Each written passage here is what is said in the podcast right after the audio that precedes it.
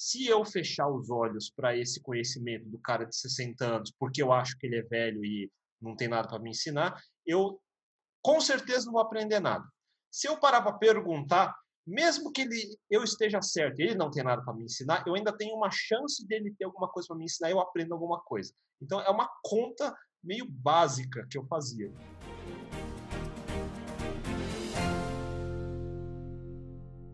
Fala, meus caros, sejam bem-vindos a mais um episódio aqui do podcast. E hoje um episódio super especial com Fábio Akita, meu convidado de honra do dia. E aí, Akita, tudo jóia? E aí, como é que tá? Beleza.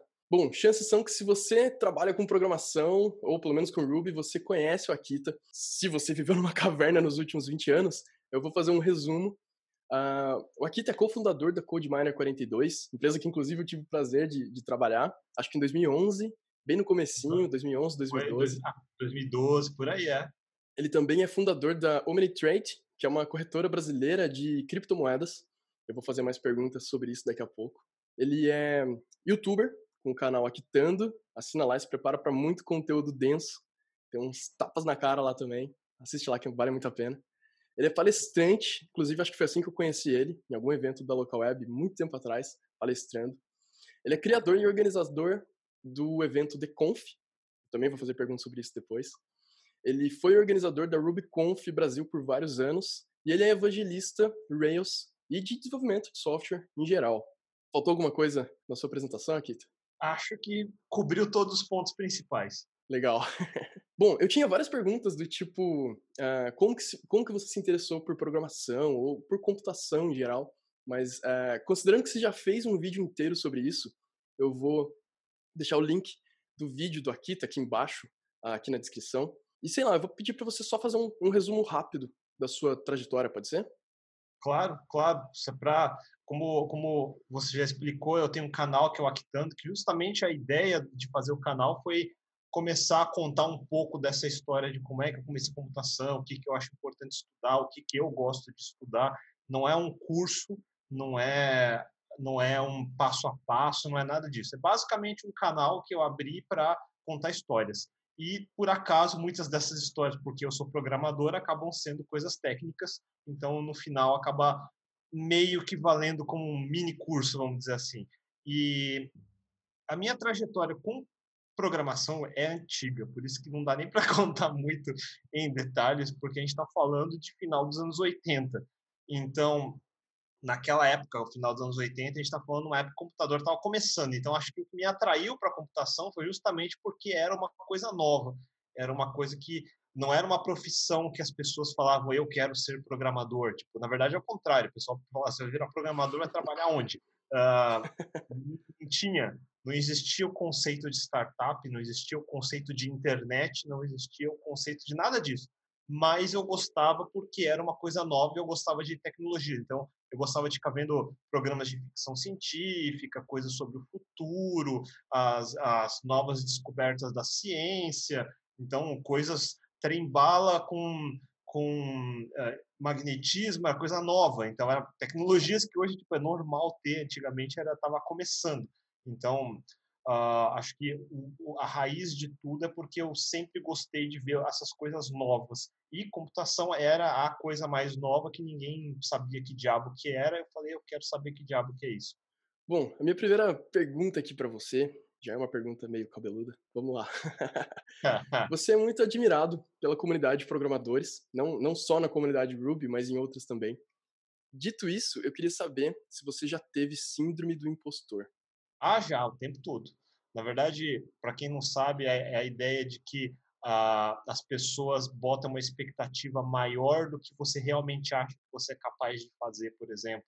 Então, é, isso antes de virar youtuber, antes de ser palestrante, quando eu estava desde, desde o começo, na verdade, desde que eu estava na escola, vai, vamos dizer assim, se eu tirasse uma nota 10, ah, todo mundo fala, nossa, como você é inteligente, tralá, tralá, e aí você se sentia, pô, mas eu não me senti tão confiante. Eu não parecia que eu merecia aquele 10. Tipo, parecia que foi uma sorte. Foi por do nada que. Não foi do nada, óbvio, mas particularmente para mim, é, como eu sou japonês, então quem quem dá, quem estiver ouvindo se for uh, descendente de oriental talvez saiba disso. Existe uma grande expectativa de que todo asiático automaticamente é mais inteligente que todo mundo.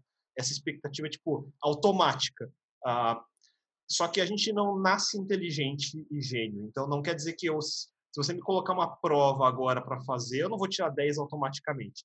Se me falarem que vai ter, a diferença que a gente faz é que, dado que existe uma expectativa e existe um prazo para isso, eu vou ralar ao máximo para conseguir chegar no máximo. Essa que normalmente costuma ser a filosofia oriental de fazer as coisas.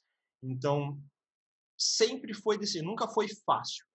Tudo, eu, eu conhecia gente que era muito mais inteligente do que eu. Era cara que eu falava, como é que esse filho da mãe joga bola todo dia, eu fico em casa a tarde inteira ralando e o cara tira a mesma nota que eu. Eu ficava indignado com isso.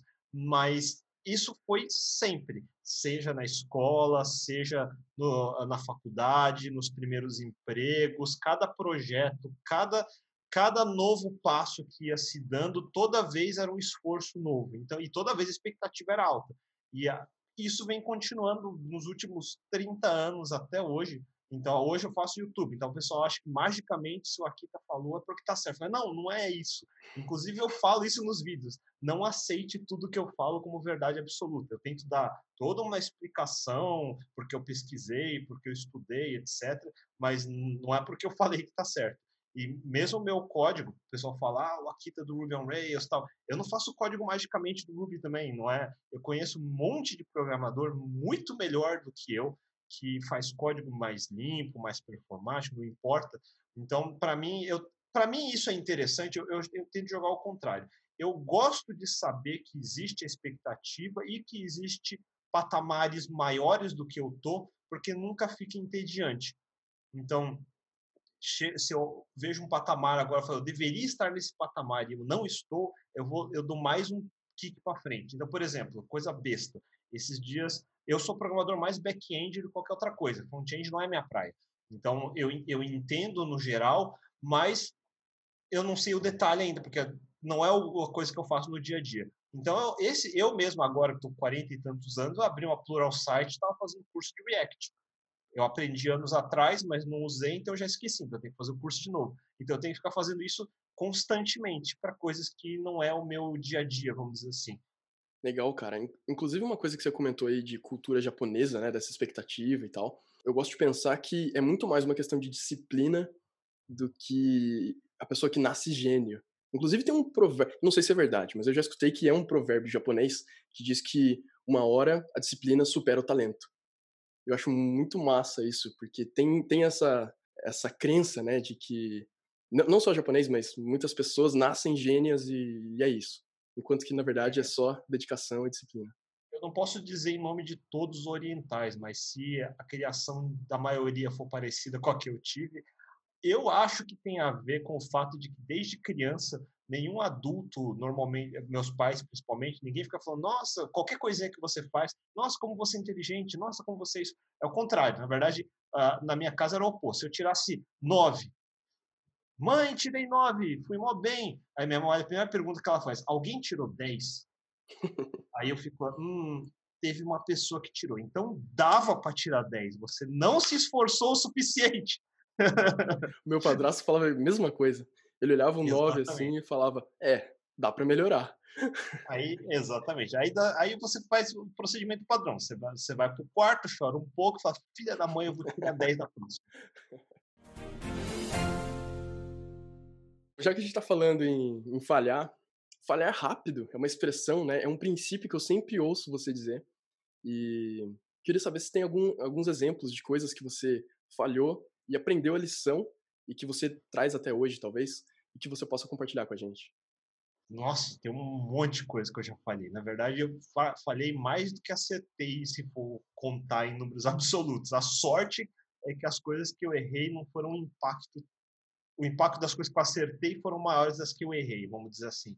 Então, do ponto de vista de trabalho, por exemplo, uh, eu sou o primeiro a dizer, não faça, não faça do nada ficar varando noite, dormir no trabalho, etc. Tem gente que faz isso para mostrar. Por exemplo, quando eu era consultor e era uma época de ouro da consultoria, que as horas eram abertas e você tinha, eles pagavam para todos os consultores horas extras, tinha gente que não estava trabalhando, ele simplesmente ficava dentro da empresa para não bater o cartão para sair e contar a hora. Mas o filho da puta estava dormindo embaixo da mesa. Então, não é esse tipo de vara à noite que eu estou falando. Mas tem o cara que realmente vara à noite porque ele quer codar mais, porque uh, ele está. Uh, enfim, é uma, uma, coisa que eu fazia. Por exemplo, uh, o projeto já estava atrasado, mas eu queria porque queria desenvolver usando, sei lá, uma biblioteca nova, faz de conta. Porque eu queria. Ninguém me mandou. Mas, e, na verdade, se, me, se eu perguntasse, provavelmente ia dizer para não fazer, porque estava em cima da hora. Mas como eu Aí vem a parte, aí é o oposto do síndrome do impostor, é a hora que você está arrogante pra caramba, falando, ah, eu tenho certeza que isso vai ser melhor. Aí você coloca o negócio, aí não é melhor. Aí, aí isso, obviamente, vai ser uma sexta-feira à noite, e aí você se vê sozinho tentando, tentando consertar a porra do projeto de domingo de manhã. E isso já aconteceu várias vezes. Não foi pouca, pouca coisa. Então, mas faz eu se falassem para mim se eu voltasse no tempo faria diferente? Seria mais conservador? Provavelmente não. Então faz parte de como eu é o meu modus operandi por exemplo. Se eu coloco uma certa coisa na cabeça que eu quero de um certo jeito eu provavelmente não vou ficar contente até ter do meu jeito mesmo que eu esteja errado. Mas aí quando eu estou errado significa que eu, tem esses dois lados. Eu me coloco na posição de fazer essas coisas porque eu também tenho a disposição de consertar quando eu estou errado. Então, tem esses dois lados. Mas isso é o meu jeito. Eu não recomendaria o meu jeito para qualquer outra pessoa. Falo, não faça isso. É sempre arriscado fazer isso. Você arrisca o cliente, você arrisca o projeto, você arrisca a equipe, você arrisca seu emprego. Mas fez parte de como eu vim crescendo com o tempo. E isso do ponto de vista técnico. Do ponto de vista vai, de comunicação, etc., os japoneses não são muito de se comunicar. Então eu, eu tive que aprender a me comunicar. Normalmente o japonês, o cara fica no fundo da sala quieto e quando alguém fala, ele sai correndo chorando. Então, pelo menos nos anos 80 era assim. Mas enfim, uh, hoje em dia eu ouvi falar que os japoneses estão mais na, na balada que qualquer outra coisa, mas deixa para lá. Uh, Escutei essa história também. é, é eu, eu, ouvi falar que hoje em dia é tudo rave, mas enfim. Uh, eu não sou bom de me comunicar pode parecer meio estranho isso. Normalmente, porque eu, quando eu falo, é uma atividade consciente. Eu planejo, eu preparo. Então, quando eu já falo mais fluente, porque eu já falei a mesma coisa dez vezes, então não é a primeira vez. As palestras foram assim. As primeiras palestras sempre foram uma dor de barriga violenta, toda vez a perna tremia, suava, etc, etc. Só que é um treinamento, como tudo é um treinamento. Então, nesse ponto de vista, eu também não sabia lidar em projeto. Eu não sabia lidar com o gerente, não sabia lidar com o cliente. Então, toda vez eu batia de frente, batia de frente, batia de frente, e eu era o cara que batia de frente. Até aprender quais batalhas você escolhe para ganhar, quais batalhas você vai dar um passo para trás para voltar depois, assim, isso demorou. Então, uh, vários erros que eu já fiz no começo foi chegar com certeza demais e criar animosidade no ambiente inteiro primeiro dia de trabalho numa startup no ano 2000 que eu entrei, eu fiz um e-mail do tamanho de um bonde para a equipe inteira dizendo que o código deles estava uma bosta. Caraca. Só que tinha um detalhe, eu era no Brasil e a equipe era americana, então eu mandei para o chefe dos Estados Unidos. Eu não sabia que eu ia ter que ir para os Estados Unidos depois. E eu não, e eu quando cheguei lá, eu não entendi porque as pessoas não falavam tanto comigo. Aí depois me falaram que meu e-mail circulou. Ixi. Então tem várias coisas desse tipo que eu com certeza fui fazendo. Dá para listar um monte de casos, mas sim, se alguém acha que eu não fiz nenhum erro, tá errado. Eu fiz um monte de erro. Eu já irritei um monte de gente. Deve ter uma. Tem gente que fala que gosta de mim, tem uma lista, tem uma outra lista que ninguém fala que chama pessoa que não gosta de mim. Então a gente sabe disso também. Cara, eu duvido muito disso, mas vamos lá. mas eu, eu, eu, vejo com bons olhos essa ousadia, até por histórias que você mesmo já contou no seu canal, por exemplo, até desse último vídeo sobre Git, que você uh, implementou Git num, em projetos .NET, que era uma coisa que ninguém usava. Na verdade, ninguém usava em lugar nenhum. Né? E você ninguém colocou usava, é. onde... É. Ponto. É, então. E aí você foi lá e fez um pull request pro, pro projeto funcionar para o Windows poder ficar Tortoise, compatível é. com o ponto Era Tortoise, é. por Tortoise. Então, eu vejo muito com bons olhos, até mesmo o Ruby e Rails, que você evangelizou muito no... Uh, Ninguém queria usar também, exatamente. 2005, 2006. Então, tem, tem muito muitas, muitas coisas que você colhe depois que, que pô, foram incríveis, cara.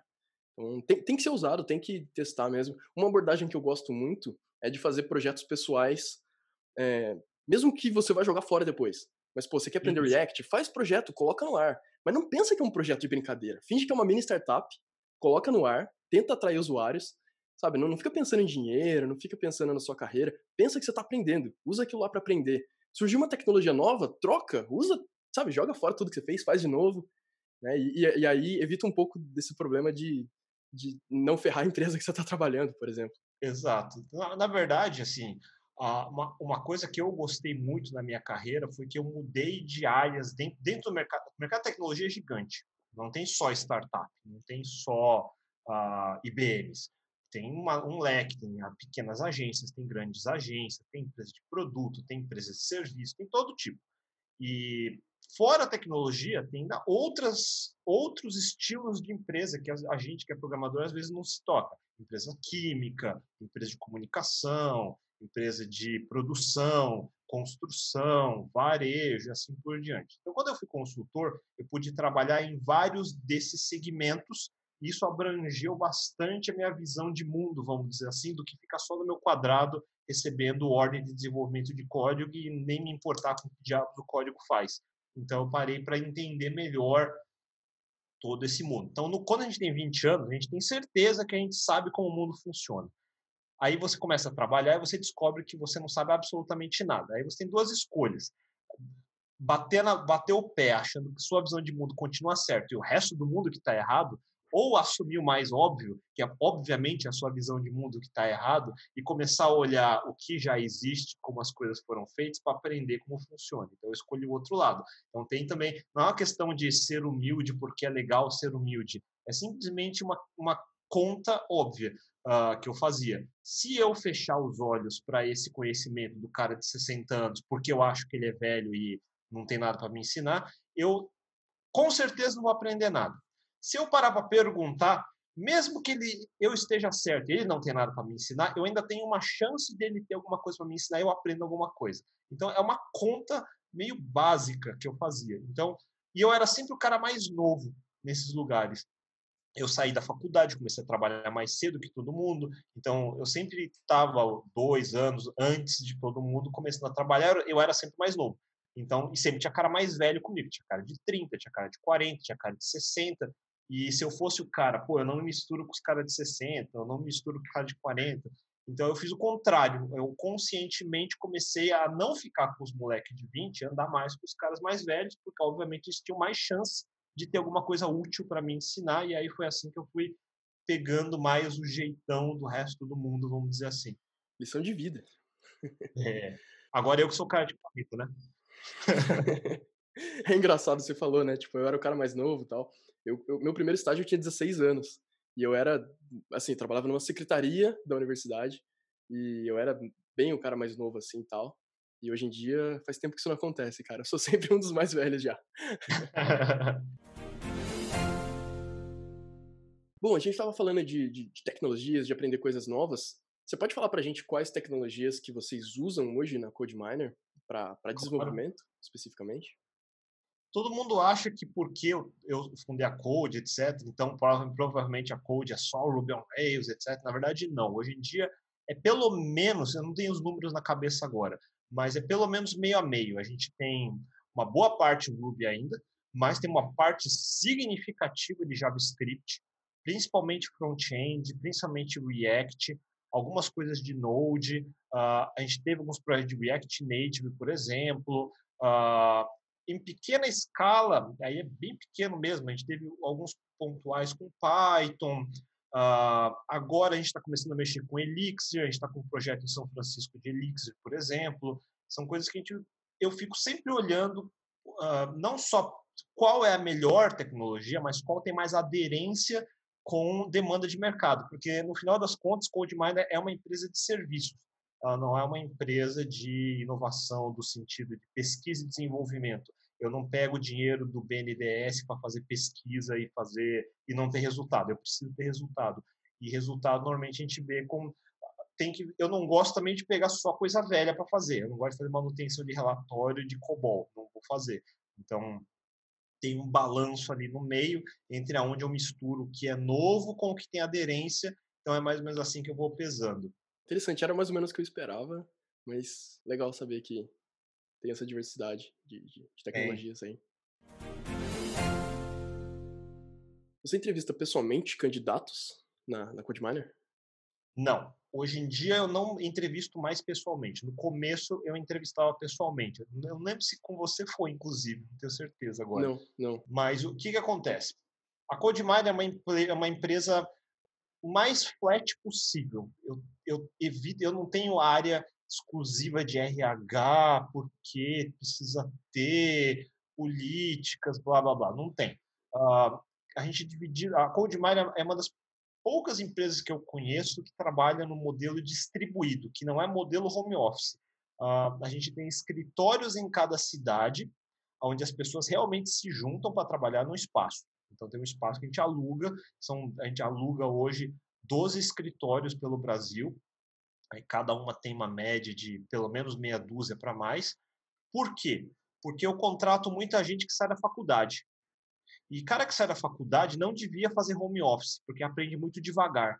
O contato que ele tem com pessoas mais sênior no dia a dia vai fazer uma puta diferença, principalmente no começo. Então, quanto mais contato esse cara júnior, estagiário, a gente pega muito estagiário, a gente está com uns 10 estagiários agora, uh, em cada escritório, então tem um monte em cada escritório, que trabalham juntos com os plenos, com os sêniores, então eles absorvem muito mais, eles têm um feedback mais imediato, eles conseguem perguntar muito mais. Quem faz as entrevistas é esses sêniores de cada escritório. Normalmente é regional. Então, o cara de uh, Anápolis, lá no, em Goiás, se ele quiser mandar currículo, quem vai ver é o escritório de Anápolis. Se é o cara de Natal, é o escritório de Natal. Se é o cara de Novo Hamburgo, é o escritório de Novo Hamburgo. O teste fui eu que eu participei de escrever os testes, não fui eu que fiz todo, então já é algumas versões de teste que vem correndo. Teste de, de código. Isso, a gente faz testes que tem que ser feitos, eh, são testes simples, na verdade. Eu não gosto de fazer muita entrevista com código em tempo real na lousa, eu acho que não faz mínima diferença. Se o cara quer consultar no Google, é assim que ele vai trabalhar no dia a dia mesmo, porque, pelo amor de Deus, consulta no Google, mas me entrega a porra do código. não adianta nada ele ficar consultando no Google e levar duas semanas para fazer um teste que normalmente é feito em duas horas. Então, eu, por aí eu já sei que ele vacilou. Uma semana é muito. Se o cara não leu, eu sei que ele não leu, porque ele não fez o que está escrito. Então, ele tirou da cabeça dele, ah, isso aqui não precisa, não precisa, não precisa. Eu falei, beleza, isso aqui não precisa, também não preciso de você é meio simples assim. Então, quem faz a, a ida e volta inicial é em cada escritório. Ainda assim, a gente conversa pessoalmente, não só cada desenvolvedor, mas o meu sócio, que é o Rodrigo, você conhece o Rodrigo, o Rodrigo Abileira, ele é que é o cara mais de olho no olho, vamos conversar, deixa eu entender qual é a sua situação, se está saindo de uma empresa, está se mudando, se é novo, se é velho, etc. Para ver se ele sabe se comunicar, se ele tem o um mínimo de engajamento, se não é um cara que está só brincando e perdendo nosso tempo. Então, porque tem esses, casos também. Uh, então, tem, existe uma conversa. Não é um script, não é um, um checklist, a gente não tem um, um comitê nem nada disso. É basicamente duas pessoas que vão falar primeiro técnico e depois o meu próprio sócio da empresa que vai ver, não vai ser um terceirizado para alguém. Então, a gente é muito rápido para contratar, também é muito rápido para avaliar. Então, se a gente nunca espera que quem vai começar vai começar perfeito, isso é óbvio. Mas eu espero que em um mês, dois meses, ele tenha uma progressão proporcional a isso. Se daqui a um mês, dois meses, ele está no mesmo nível do dia que ele entrou, eu vou falar, você não fez porra nenhuma, que você está fazendo? Ainda mais estagiário, porque estagiário não trabalha em projeto, ele não tem hora, hora paga. Eu pago ele, mas ele não me gera nada. Eu estou só investindo um mês, dois meses. Então eu espero que ele esteja estudando e depois de um certo tempo ele tenha melhorado de nível. Então essa progressão de nível me diz qual o potencial dele. E isso é uma coisa que internamente a gente conversa abertamente, cada sênior de cada escritório, com os sócios, etc. é uma coisa que está o tempo todo. A gente fala, ah, e o fulano tal, e o fulano tal. A gente vai realmente acompanhando um por um, mas não é normalmente não é o meu dia a dia. Meu dia a dia realmente não é muito na parte de contratação, a gente está sempre acompanhando. E ainda na parte de contratação, a indicação de outra pessoa, né, o famigerado QI, conta também? Pra caramba. Normalmente os que têm mais chance de ficar são os que são indicados, porque a filosofia é simples. Todos nós dentro da empresa, a gente sempre quer, obviamente, ganhar mais, pegar clientes melhores, etc. O que conta para os clientes é muita credibilidade e reputação. Então, não faz, do ponto de vista lógico, para o programador me indicar alguém que é ruim só porque é amigo dele ou porque é parente, ele diminui a credibilidade dele se ele fizer isso. Isso é claro para todo mundo. Então, ele tem que trazer gente que aumenta os dois. Aumenta ele, aumenta a pessoa que ele está trazendo e aumenta a empresa. Então, esse QI com certeza vale. À medida que eu vejo que as pessoas entendem esse, essa regra básica, normalmente as indicações são boas. O meu caso, inclusive, foi uma indicação, não sei se você lembra disso, o Rinaldi, Rinaldi Fonseca. Ah, foi Rinaldi, claro. Foi, foi. Foi uma indicação dele lá. E ainda falando nessa época, né, de quando eu trabalhei na CodeMiner, eu lembro que eu tinha muita autonomia, né? Tipo, eu, eu, eu não ficava dependendo de outros para executar meu trabalho. Mas eu também entendo que nem sempre isso funciona bem, dependendo da empresa, dependendo do projeto. Como que você enxerga isso e quanto o pessoal está preparado para exercer essa, essa responsabilidade? Ainda é preferencialmente assim. A CodeMiner hoje, ela está com, eu acho que a gente passou dos 90 funcionários. Só para explicar, 90 funcionários, isso conta três sócios, duas pessoas de RH, que faz mais o burocrático, uma secretária, um comercial, e o resto é desenvolvedor. São 80 e tantos desenvolvedores. Então, não tem gerente, não tem coordenador, vice-coordenador, do subcoordenador, do líder técnico, do blá blá blá, blá. não tem. É bem limpo. Existe, obviamente, senioridade isso é meio óbvio, assim, dentro da, de cada escritório é fácil saber quem é o melhor, não porque ele nasceu melhor, mas porque ele está mais tempo, porque ele ralou mais, porque ele estudou mais, então ele tem mais calo. Então, é reconhecimento pelo mérito dele. Então, mas ele não tem um cargo de, ah, você é o gerente, você é o chefe das pessoas. Você não é o chefe das pessoas. Você é o ponto central de apoio das outras pessoas. É um pouco diferente. E ainda é hoje, a gente coloca os desenvolvedores e os clientes dentro da expectativa, eu falo, a gente fala isso para os clientes, você vai falar diretamente com o desenvolvedor. E o desenvolvedor, desde o nível estagiário, nível júnior, ele sabe que vai, ele vai receber o cliente diretamente, sem um gerente intermediando ele, e ele tem autonomia para não fazer coisas que estão fora do que é o contratado. Então, ele não vai me trabalhar de sábado, ele é proibido de trabalhar sexta-noite. Se o cliente ligar para ele domingo de manhã, você pode ignorar, a menos que tenha sido avisado e ele está sendo pago para isso. Mas continua sendo assim: ninguém vai trabalhar mais que 8 horas por dia, 5 dias por semana, a menos seja um caso excepcional e caso excepcional a gente paga. Então, é, faz sentido. Não, não tem isso de uh, as pessoas quererem parecer que estão trabalhando mais, trabalhando até mais tarde. isso não funciona para a gente, porque não tem uma camada do meio que pode ser enganada. A gente está olhando diretamente. Se o resultado não é proporcional, eu só vou falar, trouxa você que não foi dormir, porque não faz nenhum sentido. Ninguém mandou você ficar acordado.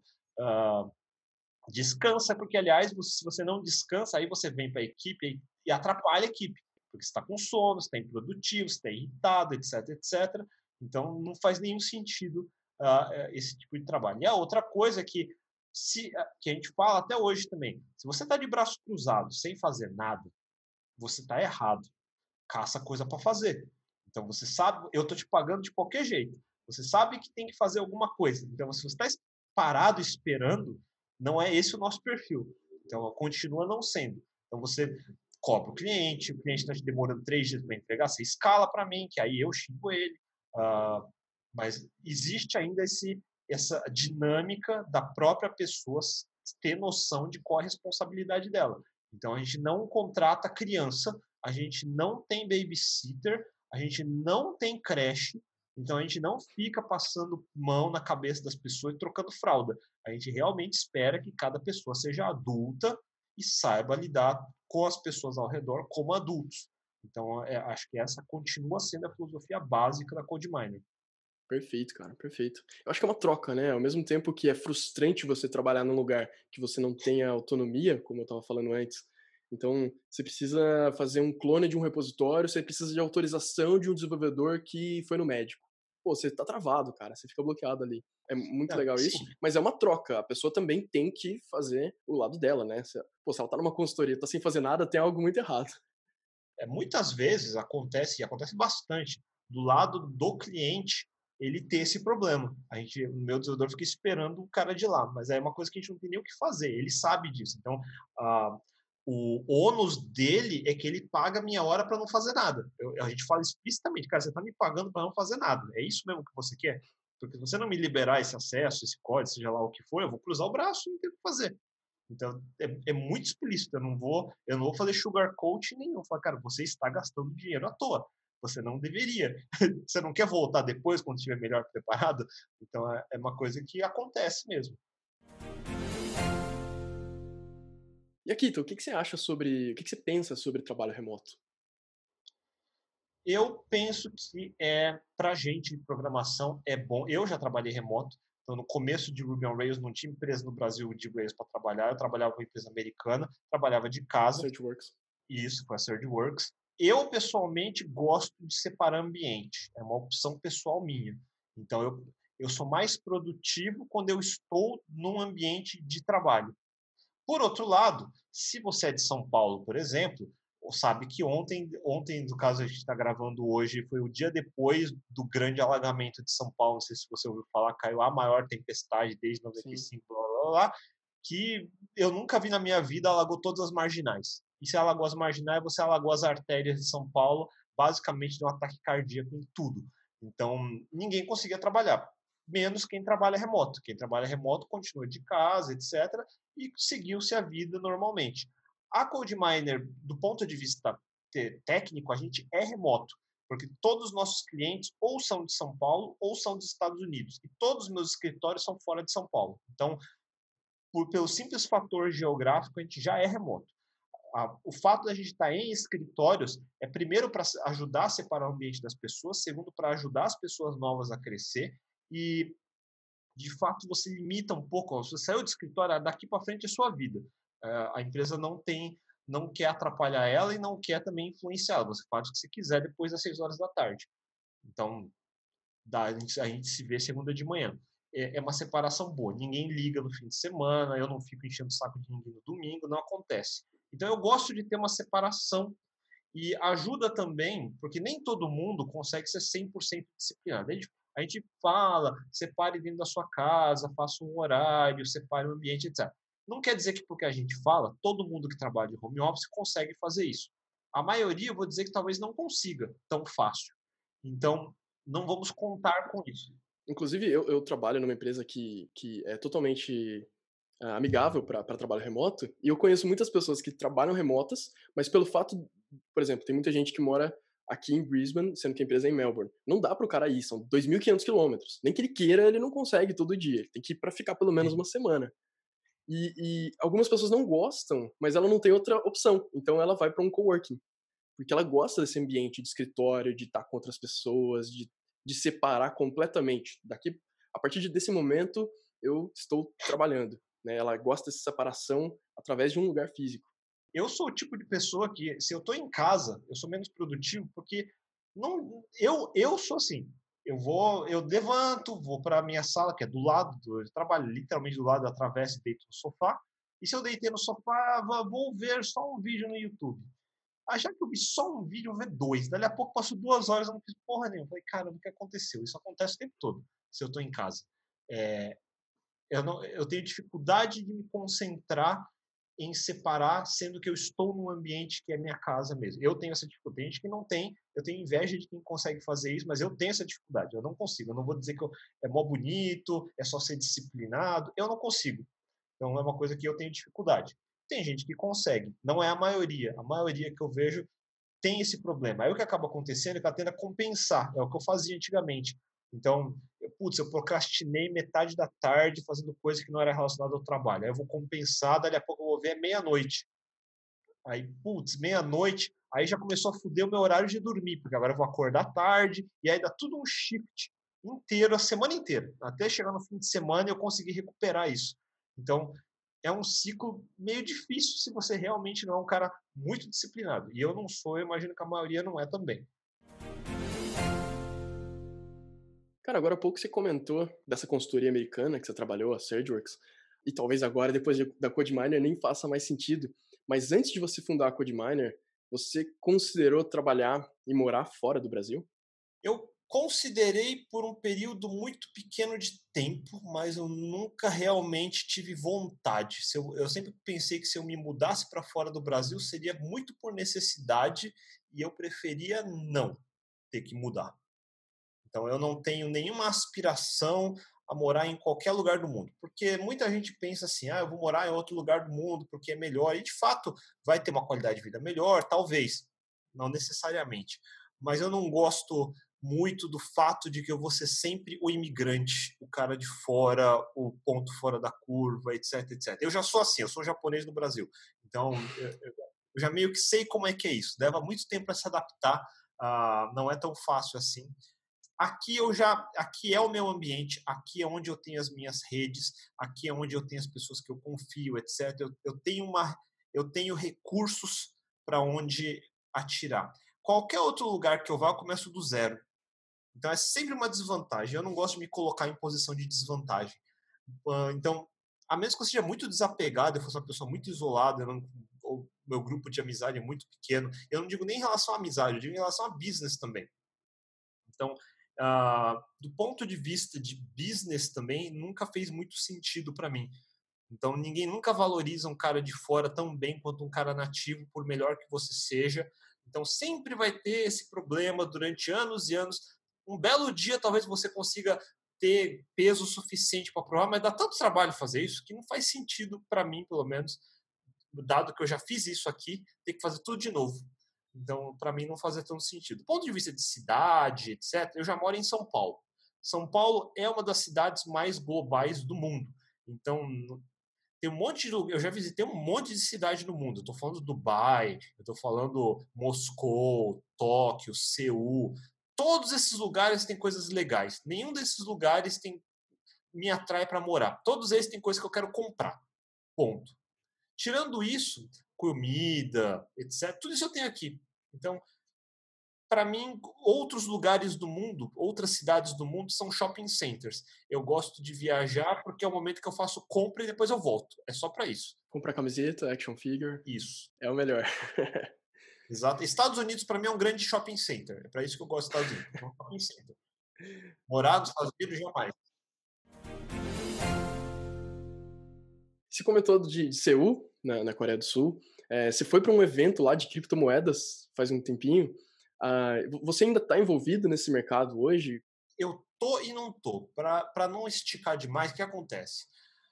Um, dois anos atrás, a gente, eu, o Rodrigo, então a gente começou a trocar ideia e a gente faz isso. Fica, vira e mexe, troca ideia sobre assuntos aleatórios.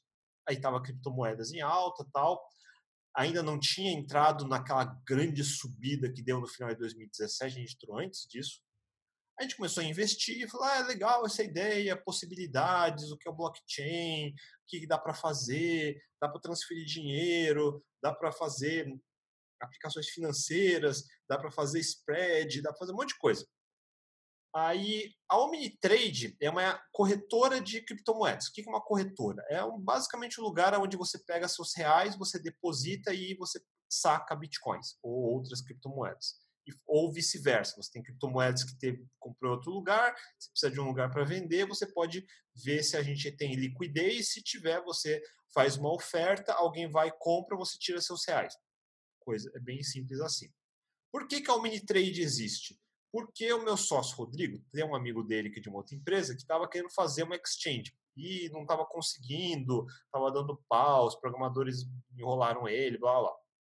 E ele olhou para mim, ele me desafiou. Eu acho que você não consegue fazer. Eu falei, da puta, eu não consigo fazer. Aí deu um negócio, vou fazer esse negócio. Aí eu peguei um projeto open source que estava inacabado e era em Rails. Falei, beleza, o básico já está pronto, agora precisa fazer funcionar. Então, como eu já queria aprender, porque a tecnologia não tinha a mínima noção de como funcionava, e ao mesmo tempo eu ia precisar deployar uma, um ambiente seguro, com servidores de blockchain que eram isolados da internet, então tinha todo uma, um desafio de segurança que para mim era interessante. E aí eu queria aprender Kubernetes ao mesmo tempo, então em 60 dias eu codei, aprendi Kubernetes, aprendi essa parte de segurança que faltava e a Unitrade foi pro ar. Olha aí. Mais ou menos foi assim.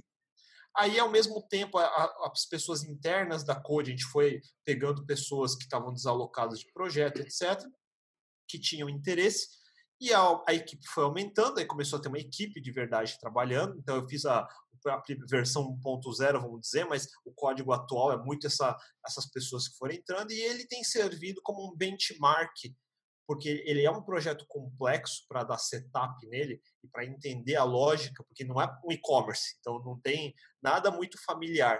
Então, se um desenvolvedor júnior consegue fazer setup nesse projeto e consegue colocar código que é decente, eu começo a olhar ele com bons olhos, porque ele, ele, tem, ele tem jeito para lidar com o projeto, por exemplo. Então, acabou se tornando meio que um, um test bench para novos desenvolvedores. Então, muitos desenvolvedores que hoje cresceram na empresa começaram no Omnitrade, por exemplo. E, ao mesmo tempo, a gente tem uma operação muito pequena. Eu não tenho equipe de marketing, equipe de vendas. Não, é super enxuto. Tem duas pessoas responsáveis, fora eu mesmo que já não boto mais a mão no código, e as pessoas que estão colaborando internamente no código. Do ponto de vista de negócio, depois que teve o pico de 2017, que deu uma explosão dessa bolha, foi quando ele chegou nos 20 mil dólares, se eu não me engano, e caiu tudo até, sei lá, chegou a bater 3 mil dólares ano passado, então foi de 20 para 3. Então, era, esse período era meio previsto, era o que a gente chamava até de crypto winter. Então, o winter is coming, a gente ficava brincando de winter uhum. coming, winter coming, e chegou. A gente sabe que é, ia ter um período de pelo menos dois anos. Então, dois, nesses dois anos, o que, eu, o que eu fiquei esperando, eu ainda estou esperando, é que por causa daquela bolha, o mercado brasileiro ficou lotado, lotado de um monte de lixo. Lixo. Então, que agora a gente já sabia que era lixo, mas finalmente, ainda bem que agora começou a aparecer na mídia que é lixo mesmo. Tipo, as Negocicoin da vida, Bitcoin Banco, Atlas, etc. por diante, que faziam promessas que era obviamente fraude, mas ninguém pode dizer é fraude, porque aí agora eu sou obrigado a provar que é. Então, inclusive, eu estou só repetindo o que eu vi nos jornais. Mas a gente sabia fazer o quê? Só que para você colocar um negócio dentro do ambiente uh, altamente empesteado como esse e não ser comparado como um outro golpe, quem, quem vai saber que a, minha empresa, por acaso, não é um golpe? Vai confiar em mim por quê? Não tem nenhum motivo para confiar em mim. Eu teria que gastar muito dinheiro de marketing para quebrar essa visão. Então, em vez de fazer isso e queimar um, milhões e milhões de dinheiro e ter que sair procurando investidor para ficar queimando dinheiro de investidor, e eu odeio fazer isso, eu nunca quero fazer, uh, era mais fácil dar um passo para trás, deixar a operação o mais lisa possível, no mínimo custo, então super estável, tudo funcionando, sem inventar moda, e deixar o próprio mercado limpar esse lixo.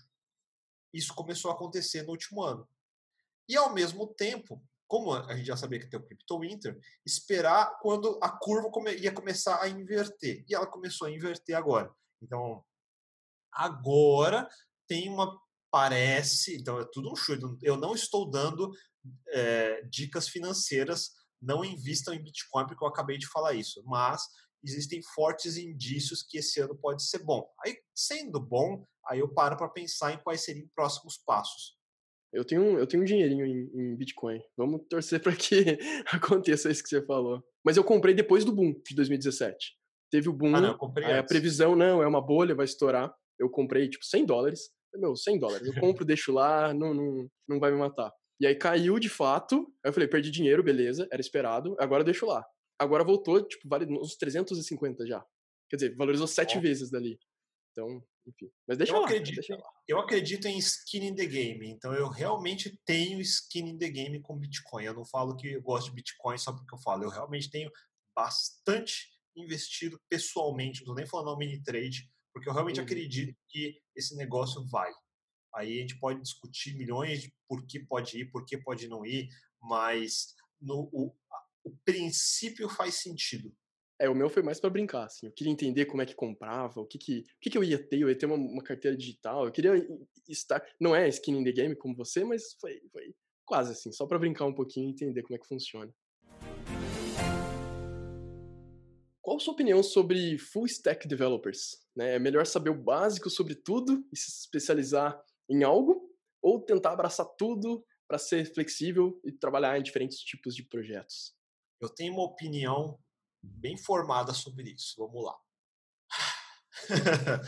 a maioria das pessoas, quando pensa em full stack, começa a ver as palestras, podcasts, blog post, aí tem cara que fala que tem, tem cara que fala que não tem, eu falo assim, full stack existe, ponto. Agora, tem que dar contexto. Naturalmente, se você é um programador, você deveria almejar ser full stack. Então, o que isso quer dizer? Alguém que é front-end e só entende a, o subset de front-end, JavaScript, React, Angular, etc., ele sempre vai ser altamente limitado. Isso é a ponta do iceberg de programação.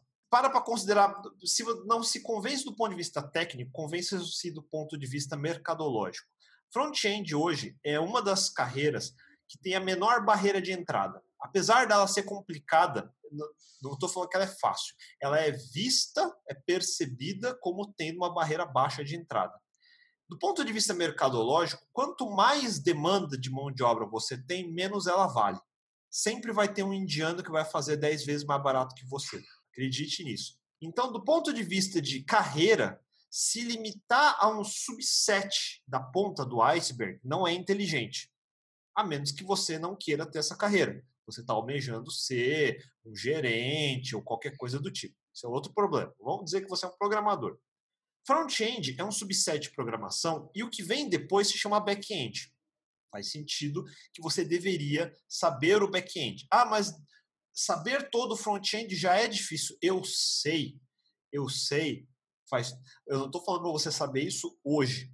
Pode ser que leve um ano, pode ser que leve dois, mas não risca, eu quero dizer, não risca do plano não aprender back-end. Não faz o menor sentido. O cara do back-end, por outro lado, o próximo passo dele é infraestrutura, é DevOps, é, é conseguir fazer aquele código que ele teoricamente acha que é bom, de fato rodar e ver se é bom e medir, e monitorar, e fazer profiling, e fazer medições, e ver análise de log, e ver análise de acesso, e começar a entender o comportamento daquele software. Então, isso é outra parte. Isso é só no mundo web. Se você começar a olhar em devices e mobile, agora você deveria também, a próxima evolução é saber como funcionam os dispositivos. Se você fez programação, direito, ciência da computação, etc., isso é mais um galinho que é uma derivação do que você já aprendeu em ciência da computação, sistemas operacionais, gerenciamento de memória, redes, hardware, como funciona uma CPU e assim por diante. Então, faz sentido você saber isso. Então, do meu ponto de vista, como se eu quero ser um program, eu não quero ser um back-end, eu não quero ser um front-end, eu quero ser um programador. Eu, eu não estou nem full stack também é, só, é pequeno. Full stack é só web. Eu estou falando só de web. Eu não estou falando ainda de dispositivos embarcados, eu não estou falando de IoT, de mobile, aí eu estou falando de data analysis, data science, machine learning, inteligência artificial e tudo mais que você poderia saber.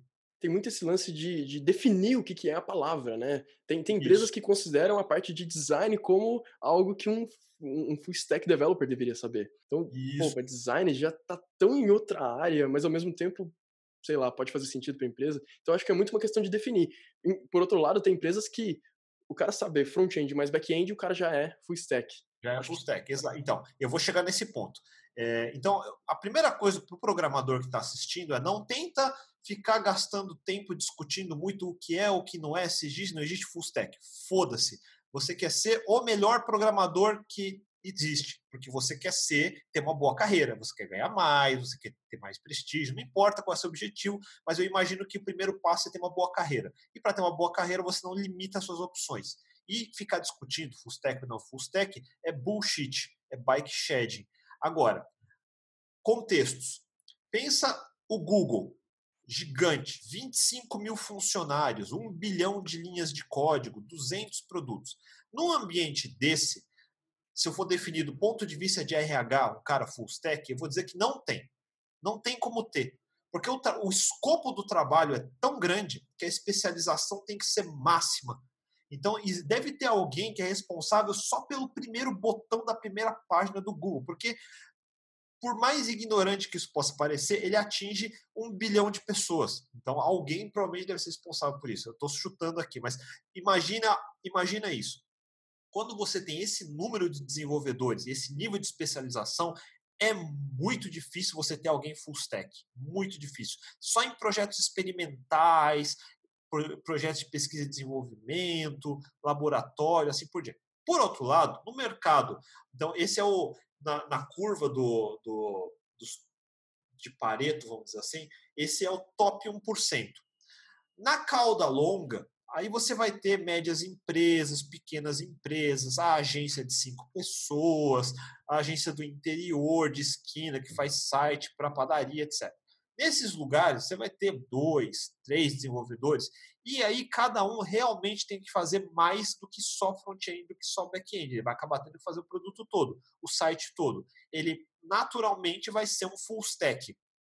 Agora a diferença é no detalhe de o que ele está fazendo. A gente chama de full stack só porque ele está lidando com front com back. Mas ele não está tendo que lidar com nada sofisticado, como no Google. Então, no site do Magento, do e-commerce, da cidade do interior, você não precisa ter é, banco de dados distribuído, você não precisa ter machine learning, você não precisa ter data centers espalhados em cinco continentes, etc. Você não precisa, não é esse escopo que você lida. Portanto, se você cortar fora esse escopo e a sofisticação, sim, você pode ser um full stack de um pequeno tipo de desenvolvimento web que é super limitado em escopo. Então, você pode ser um full stack limitado de escopo ou um especializado altamente sofisticado. Então, são dois contextos muito diferentes. E, cara, você é alguém que está sempre antenado uh, e, e, procurando estudar sobre assuntos uh, que, os quais você está envolvido, né? Dá para ver isso pelo seu canal. E agora, uh, programação principalmente. E agora fazer um exercício de, de bola de cristal, de previsão de futuro. Como que você faz esse filtro de, de, escolha de tecnologia, do que estudar, e qual que é a grande mudança no mercado que você prevê? Assim, sem, sem compromisso.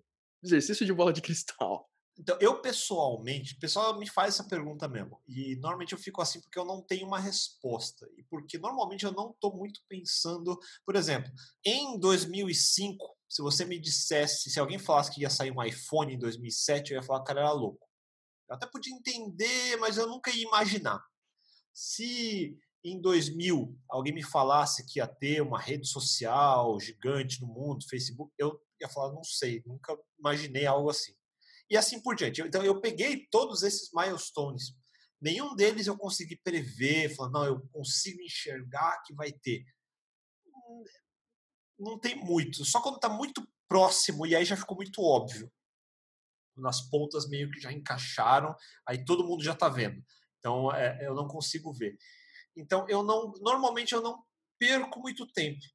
O que eu fico fazendo é que eu fico vendo as notícias, acompanho há anos. Eu, eu não acompanho jornal, eu não acompanho política, eu não acompanho novela, eu não acompanho BBB. Eu corto tudo isso. Eu não vejo, eu, eu literalmente não assino TV e não assino nenhum jornal. Eu não vejo, porque eu não altera a minha vida em absolutamente nada.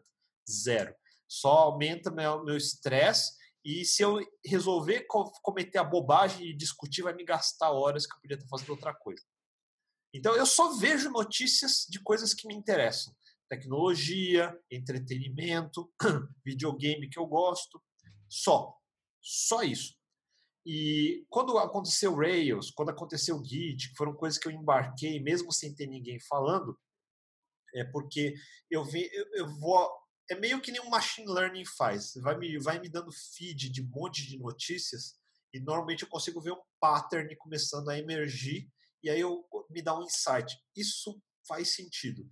Isso faz sentido porque pelo meu conhecimento as peças encaixam, pela minha experiência ele resolve problemas que eu realmente tenho e tenha um fator indefinido que me faz gostar dele, que eu não consigo explicar, porque eu gostei do, da forma, do discurso, não sei. Mas tem alguma coisa que me chama atenção. Foi assim com Rails, foi assim com Git, por exemplo, foi assim com criptomoedas e assim por diante. Normalmente, eu estou pouco me lixando com a quantidade de pessoas que está falando bem. Na verdade, é o contrário. Se existe uma, um grupo muito muito barulhento, falando temos que fazer isso, temos que fazer isso, normalmente vão para a direção oposta. Normalmente vão para a direção oposta. Quanto mais tambores estiverem batendo, quanto mais eu vejo que as pessoas estão só repetindo um discurso em vez de realmente saber do que estão falando, eu não quero estar tá ali. Eu quero estar completamente longe. Então, eu também esse é outro fator que eu vejo. Por isso que normalmente eu vejo coisas que um Rails da vida. Em 2005 tinha zero pessoas. Então, para qualquer um que eu falasse, ele falava: você é otário, isso nunca vai dar certo, isso é uma bosta, etc, etc. Ainda mais se fosse para o meu, pro meu grupo é, corporativo, que fala: não, IBM é outra escala, isso aqui que você está falando é brinquedo de criança. Não tem como imaginar que 15 anos depois você vai ter um GitHub valendo 7 bilhões de dólares e a Microsoft a comprar ele.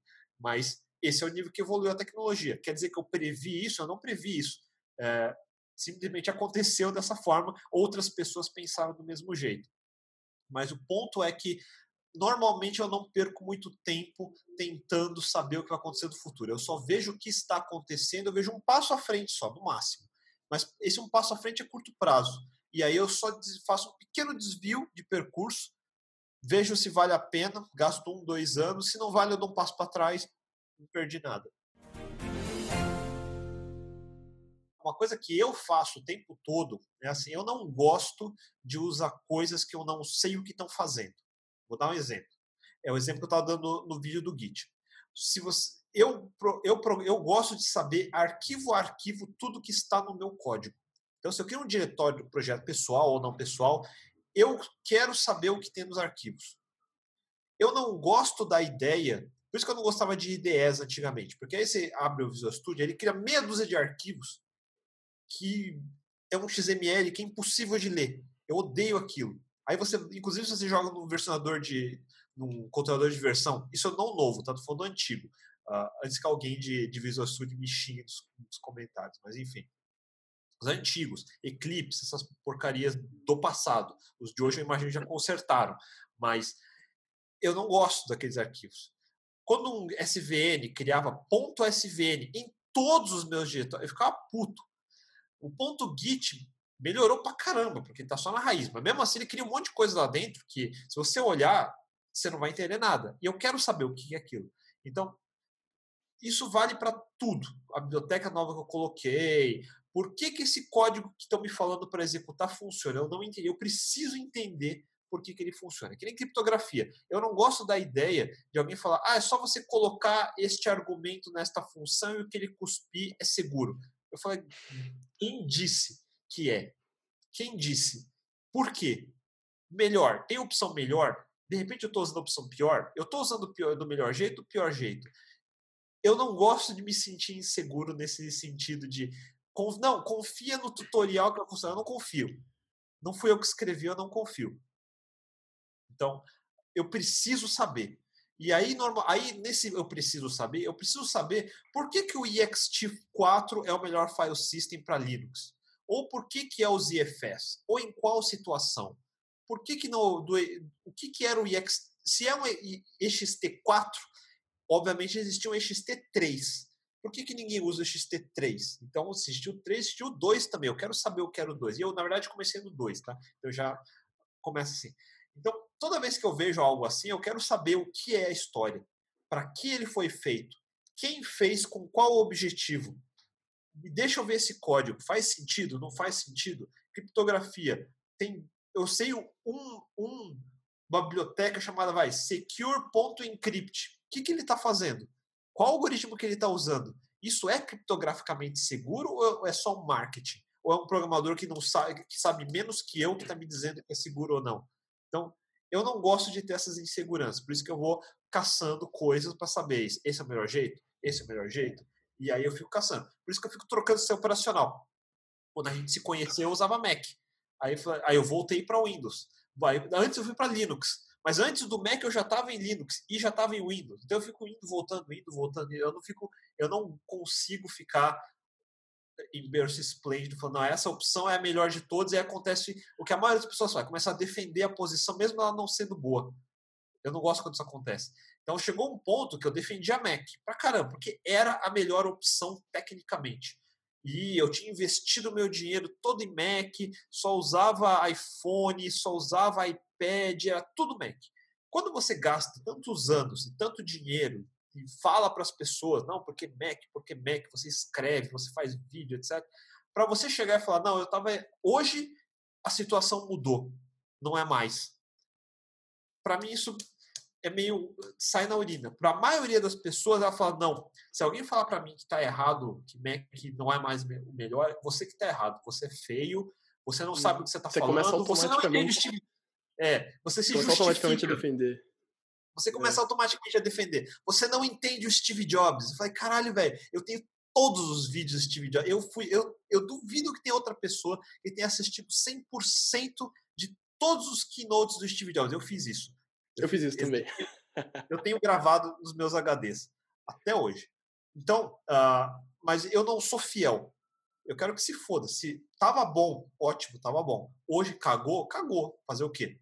Hoje, hoje é mais difícil com esse teclado que dá problema toda hora, tá muito difícil defender, cara. Graças, o meu último Mac foi uma versão antes de nascer esse teclado maldito. Eu, eu, eu saio do barco quando eu vejo ele, ele, Eu vejo um furo, começou a entrar água, eu saio do barco. É, é, bem simples.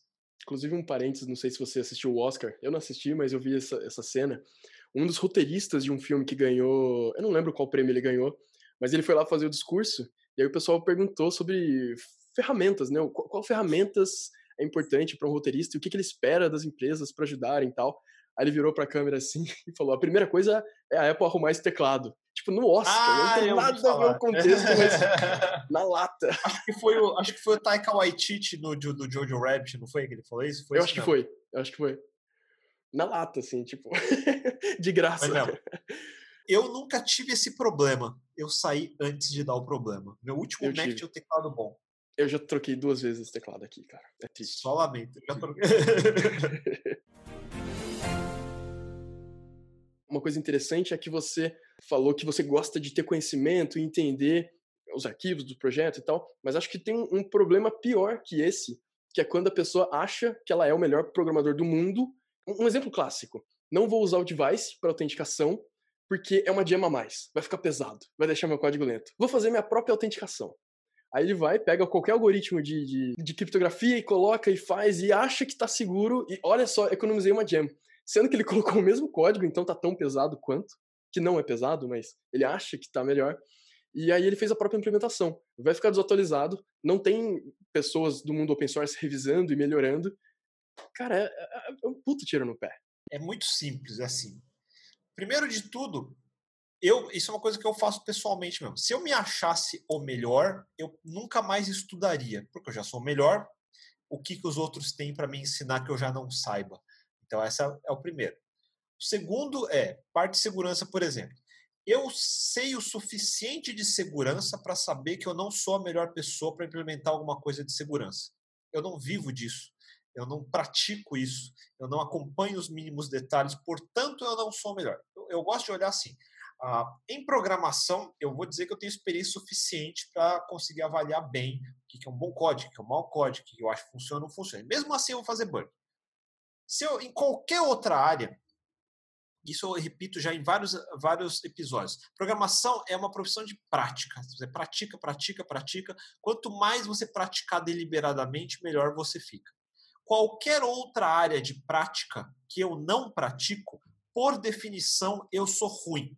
Eu sou amador. Então, eu sou provavelmente o pior jogador de futebol, eu sou provavelmente o pior pintor, o pior fotógrafo, o pior cozinheiro, pior tudo. Porque eu não pratico o mesmo tanto que eu pratico programação. Algumas dessas áreas que eu falei, eu pratico zero. Então, obviamente, o meu nível qual é? É zero. É menos que zero. Qualquer criança que praticou dois dias a mais já é melhor do que eu. Porque esse é o normal. Aí, segurança é uma sub-área dentro de programação que eu não pratico. Vou eu inventar de fazer um sistema de segurança? Não, porque vai ser o pior código. Necessariamente. Então, se você está fazendo um código para uma parte, para uma área que não é a sua área de prática, necessariamente o seu código vai ser uma bosta.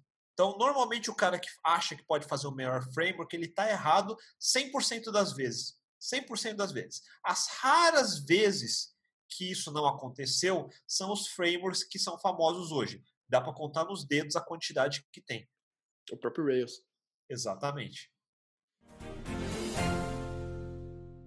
Akito, e você é conhecido por destrinchar tecnologias, produzir textos e vídeos longos, não é de hoje. Como que você se organiza e, e quais técnicas você usa para dar conta de todas essas atribuições como empreendedor, evangelista de tecnologia uh, e além de outros papéis? Eu não sei se eu que acho que não é tanta coisa ou se as pessoas acham que eu faço mais do que eu realmente faço. Então, qual que é a vantagem da CodeMiner ser estruturada como ela é? É porque ela, quando você tem adultos e não crianças trabalhando, você não precisa passar todos os dias fazendo babysitting das crianças. Seja isso incluindo funcionários e clientes. Porque se você permite que todo mundo ao seu redor fica chorando, mimizando, e você tem que ficar o tempo todo lidando com isso. Não, tadinho, toma um pirulito, ah, sujou a fralda, deixa que eu troco. E se você ficar fazendo isso, não tem tempo para fazer nada. Se desde o começo você assume a dor assume que tem que ser desse jeito e começa a fazer do jeito que deveria ser, que é o jeito certo, depois de alguns anos, as coisas começam a andar. Então, a gente, eu falo que a gente tem 90 funcionários e zero gerentes, as pessoas vão achar que eu sou um retardado. Ainda mais distribuído. Não está nem todo mundo no mesmo lugar que eu posso ficar olhando todo mundo e falar assim, você é um retardado. não. Eu vou dizer que provavelmente eu sou a estratégia mais inteligente. Uh, porque eu não preciso ficar todos os dias em cima de todo mundo. Todo mundo sabe o que tem que fazer, porque tudo que é prometido é entregue, do meu lado, do lado deles. Quando a gente quebra esse protocolo, quebrou a confiança. Isso é a conversa de adulto. Não tem a mais, mas talvez, etc. Não. Combinado não sai caro. Da mesma forma como eu cumpro todas as minhas obrigações nas datas corretas e eu não deixo ninguém na mão, é o que eu espero do outro lado também. E isso passa a ser a conversa mais cotidiana. Então eu não preciso ficar toda hora ligando para ele, ou oh, você está fazendo, ou oh, você está fazendo, ou oh, você já fez, ou você já fez. Ele sabe que tem que fazer. Porque se não fizer, isso não vai durar. Eu não vou fazer cabide. Então isso, isso vai, isso, isso é o normal. 90 pessoas trabalham dessa forma. Então eu tenho, eu tenho que ter muito pouco trabalho do ponto de vista de ficar gerenciando o dia a dia. São, é, são pontuais, é ocasional. Então, a empresa roda, entre aspas, sozinha. Então, eu, se eu, hoje eu ficar doente, a empresa não para, graças a Deus. Porque as pessoas sabem o que tem que fazer. Porque a gente se confia, porque eles, eles sabem que tem que. Eh, essa é a obrigação. É meio básico, parece básico dizer isso, mas na maioria das empresas não é assim. Por isso que tem alguém que fica ligando toda hora. E ao mesmo tempo tem o cara, como não tem protocolo, então o cara, o chefe fica ligando 11 horas da noite pedindo uma urgência para você. Aí no dia seguinte você faz isso e não consegue trabalhar, e aí atrapalha a outra pessoa da equipe que depende de você e você não consegue entregar e vira uma cascata vira incêndio que você tem que ser o bombeiro e ficar apagando toda hora. Então eu não tenho que fazer isso. E nunca é sustentável. Exatamente. Como eu não tenho que fazer isso, funciona mais fácil. A Deconf, que é o evento, então, a Deconf é um evento que. O que, que, que é uma das coisas que dá trabalho? Divulgação, caça-patrocínio, ficar fazendo parceria. Eu não faço nada disso, porque eu resolvi de jeito mais fácil. Eu pago tudo. Aí, como eu pago tudo, eu não tenho que ficar negociando, ah, vendo se isso aqui é legal para essa empresa, isso aqui não é legal para outra empresa. Aí faz uma reunião, faz um call, faz etc. Ah, esse letreiro não é tão bom, essas cores a outra empresa não gosta, esse palestrante, não, a outra empresa, não, o patrocinador não quer. Eu não tenho nada desse bullshit para lidar, porque eu falei, foda-se. É, eu quero fazer o evento desse jeito, porque é assim que eu quero, então eu vou pagar para fazer, para ninguém me encher o meu saco. Sensacional. Mesma coisa aí o YouTube também. Então, como eu não estou entrando na rotina de ter que uh, fazer follow-up das pessoas, pesquisa, pesquisando qual é o tema da atual que vai ter mais likes, pode ser mais monetizado, uh, uh, ficar preocupado com todas essas coisas, que não é o que eu quero fazer. Eu falei, foda-se, eu vou desligar a monetização. Foda-se. Então, eu escrevo o que eu quero escrever. Então é, é assim que vem sendo o ritmo. Como eu venho fazendo desse jeito, então a quantidade de coisas que que as quantidades de coisas inúteis que eu tenho para fazer são poucas. Então me sobra tempo para fazer as outras. Então porque você o que come tempo são as pequenas coisas. Eu fiz um vídeo sobre priorização. Isso tecnicamente é a priorização na prática, vamos dizer assim. Eu vejo o que, que são os grandes blocos. Eu falo, ok, eu vou, eu vou priorizar esse blocão aqui. Aí tem 50 coisas pequenas. Por que eu estou tendo essas 50 coisas pequenas? É porque provavelmente eu fiz alguma besteira e agora eu estou tendo que correr atrás do meu próprio rabo. Então, ou eu deixo de fazer a besteira, ou seja lá, quem fez a besteira eu já corto na raiz. Se você corta na raiz, o problema você não tem da próxima vez. Então, você vai acumulando desse jeito. Então, na verdade, me sobra tempo. E eu não sou um cara super organizado. Eu não sou um cara que fica fazendo post-it, pomodoro, uh, etc. Eu não sou. Na verdade, eu sou esquecido para muita coisa. Uh, se o meu sócio minha secretária não me lembram, eu posso perder um voo que eu vou esquecer. Eu quase esqueci de levar o carro para revisão hoje. É o meu normal é assim. Eu não me preocupo muito com essas coisas. Normalmente eu estou pensando em alguma ideia ou em algum tema que eu quero escrever. Antes de escrever um, um, um, um episódio, eu fico pensando em 10 temas diferentes, começo a escrever 10 vezes, daí eu jogo tudo fora, e quando está quase acabando o horário, eu falo, beleza, agora eu vou escrever, seja lá o que for. Pá, e aí vai. Meio, não tem um planejamento certinho, eu não acordo todo dia no mesmo horário, eu não tenho essa disciplina tradicional que as pessoas acham que a gente vai ter todo dia acorda às sete da manhã, vai fazer um Cooper, toma um shake, seja lá o que as pessoas gostam de fazer. Eu não faço nada disso. Nada disso. Eu simplesmente gosto de pensar assim, eu não gosto de fazer coisas chatas, então eu evito fazer. Eu compartilho muito de, de dessa ideia de, de, de, respeitar a sua própria natureza, né? Não ter...